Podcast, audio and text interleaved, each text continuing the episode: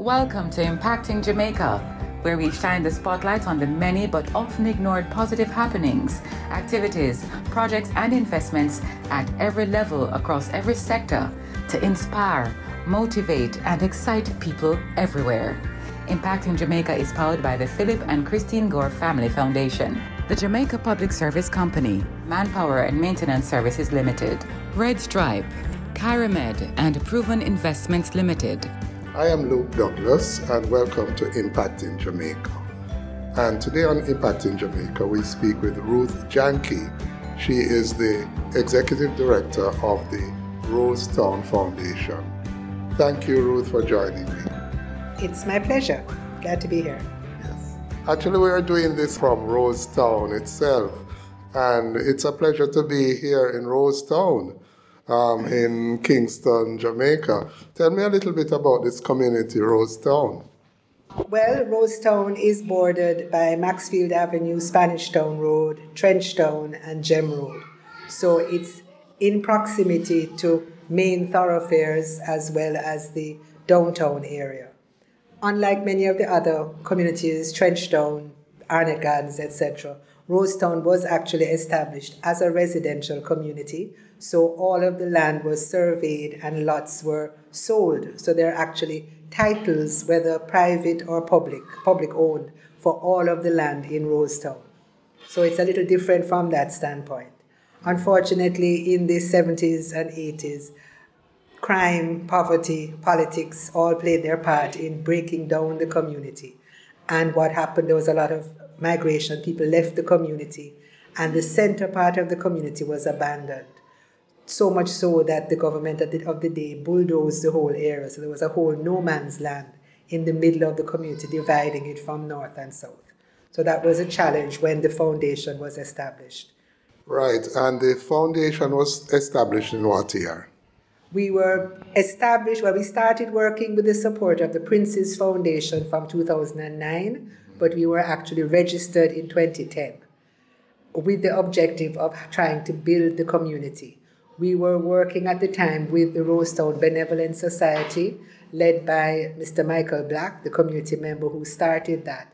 And they were really trying to bring the community together and build it back to what it had been prior to this bad period of time.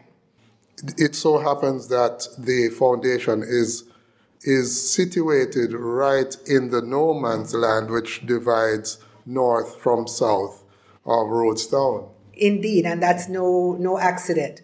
When the when we were being established, we had offices elsewhere, and the the idea was to build build a building that would house all of the activities. And when the community was looking at where to build this building, they identified this abandoned building, which was right in the middle.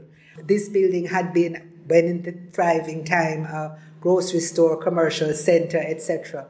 But then with the abandonment, it was left as a husk and actually was known as the, the cemetery. The police would collect bodies from this abandoned building. So the community felt that if this building could be rebuilt in this no man land, no man's land, it would provide an opportunity for community members from either side to come and have a central safe space. So this building with international funding was refurbished and rebuilt and renamed the Rollins Enterprise Center. So this now houses our main administrative office as well as various projects, etc right? Um, some history about Rose Town there. Not all of it very pleasant, but um, the Rose Town Foundation is seeking to change um, some of that history. And one of the things, one of the projects that you have here is a construction project which is funded by the Phillip and Christine Gore Family Foundation. So please tell me a little bit about this construction project in particular. Okay, well, it's it's a pleasure to find a partner that you see eye to eye with, and certainly the Gore Family Foundation. We've done projects previously, and I think when the idea came up to do something around construction, the Gore family saw the found the Rose Town community as an ideal site for this kind of commitment to, to development. And so what we did in February of last year, it was actually launched, February 2020, we had an official launch of the Rose Town Intern Construction Project. And the idea was we would identify young people from the Rose Town community. They would benefit from online training in various areas related to construction, as well as hands on experience in the construction industry. So it took us from February all the way to June to actually go through the process of identifying, making sure we had young people from both north and south of the community, a mix of male and female as well. We had to do, you know, assessments of them, their their literacy and numeracy to make sure they could in fact benefit from the online classes. And we went through all of that.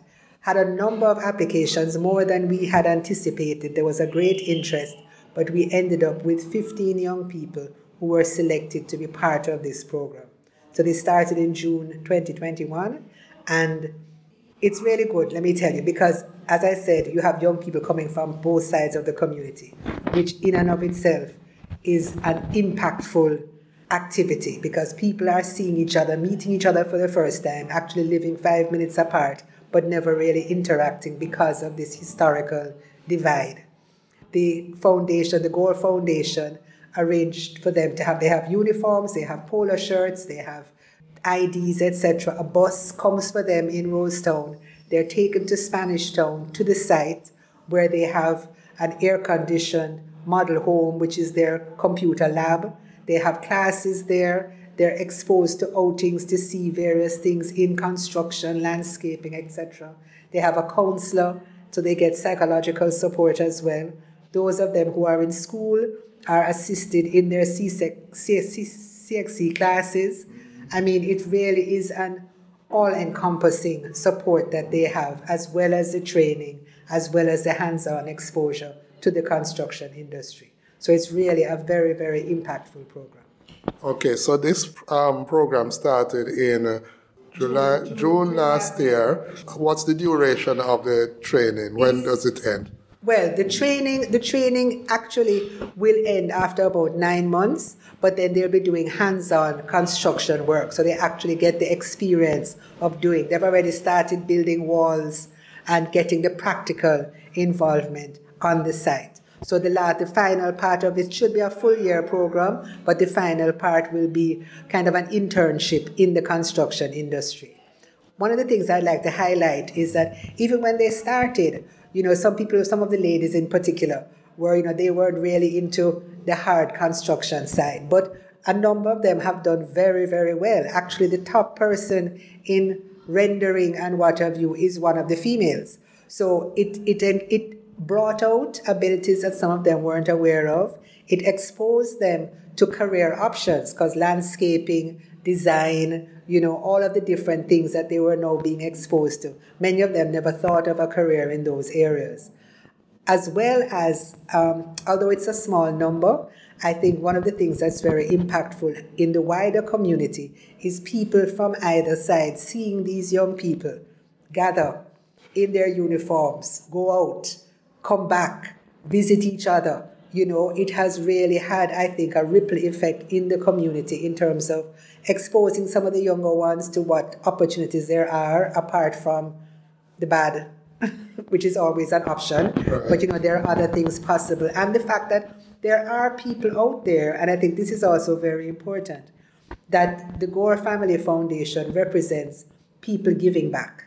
Yes. You know, they don't have to do this and so for them to be willing to invest a lot of money, a lot of time, Mrs. Gore has been very hands on in the management and involved with the young people.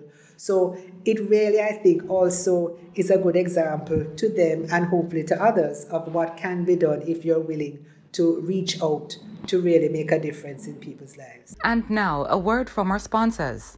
We want to help you mark every milestone, celebrate the joy of living. Cheers to the best in life Drink and live responsibly. A message from Red Stripe, part of the Heineken Company.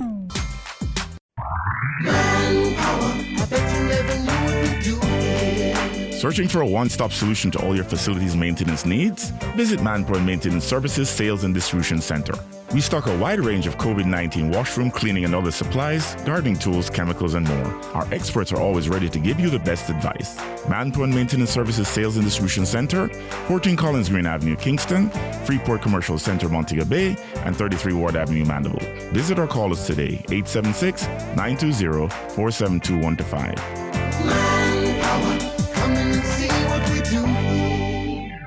Welcome back to our podcast.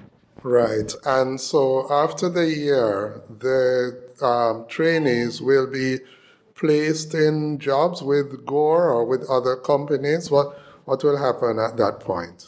Well, they will be getting um, diplomas in some of the online courses. The actual hands on isn't a certified program.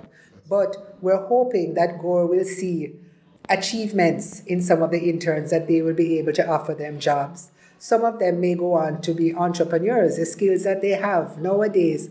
I mean, I just saw something on TV where in Negril they don't have plumbers, they don't have people with these skills because you know people have migrated or changed. So there are opportunities with the skills that they have that they may go into offering their services elsewhere as well as looking for jobs. So we're hoping that all of them will find something to some kind of employment when the program is over?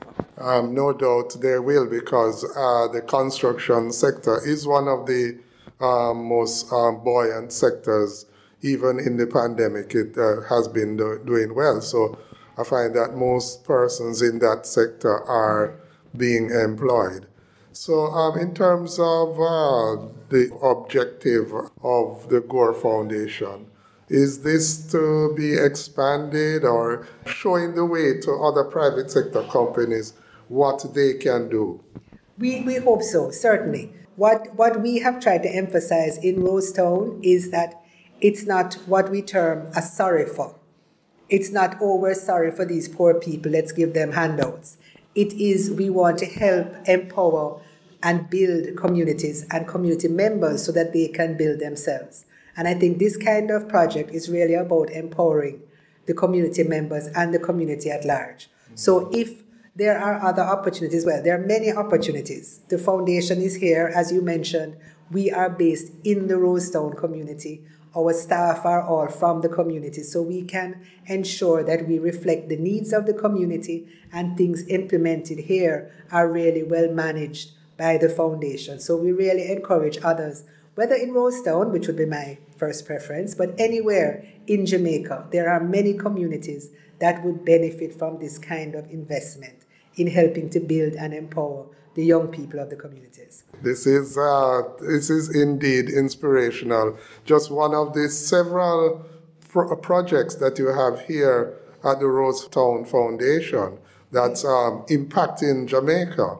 Yes. Right, because uh, there are there are several more, aren't there? Yes, so, you, have seen our farm. Mm-hmm. You've seen our farm. We're very happy to have a small but vibrant farm going yes. with the support of RADA that trains our farmers and other community members. Mm-hmm. We've gotten support from the forestry department and other agencies. Mm-hmm. Where we're looking at the infrastructure. For those who don't know, Rose Town has some of the best clay in Jamaica, and many of the clay pots that you see around Kingston actually come from the potters in Rose Town. So we support them in that process as well. Um, so titling ownership, ownership of their land is yes. a key. Has been one of our earliest projects, helping people to get titles for their land. So we work closely with the National Land Agency, etc. We actually have an event on Monday the thirty first where we will be giving out grants, where we've identified people who have worked very hard to take the, gra- the application process almost to the end and just need a little assistance to carry it over, pay off surveyor fees, etc. And so we got a grant that we have been able to offer. And on Monday, we'll be giving out to five community members to help them to complete that process. Because we do believe that with ownership of their land, that will help to build their sense of community, their commitment to development, etc. So we're very happy that that's one of our major programs here at the foundation. Indeed. Um, thank you, Mrs. Jankee, my friend Ruth, I should say, um, for all the work you are doing here at the Rose Town Foundation, especially with the help of the Gore Foundation in this um, construction project. And I wish you and your team all the best going forward. Thank you so much.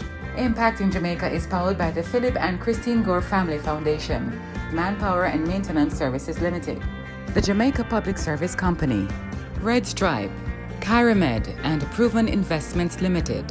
If you or anyone you know is involved with projects and activities that excite, motivate, and encourage, send us an email to impactingjamaica at gmail.com. We'd love to hear from you. Do join us again for another in the series on Google Podcast, Audible, Spotify, Podcast Addict, and Stitcher. You can also visit us at impactingjamaica.com.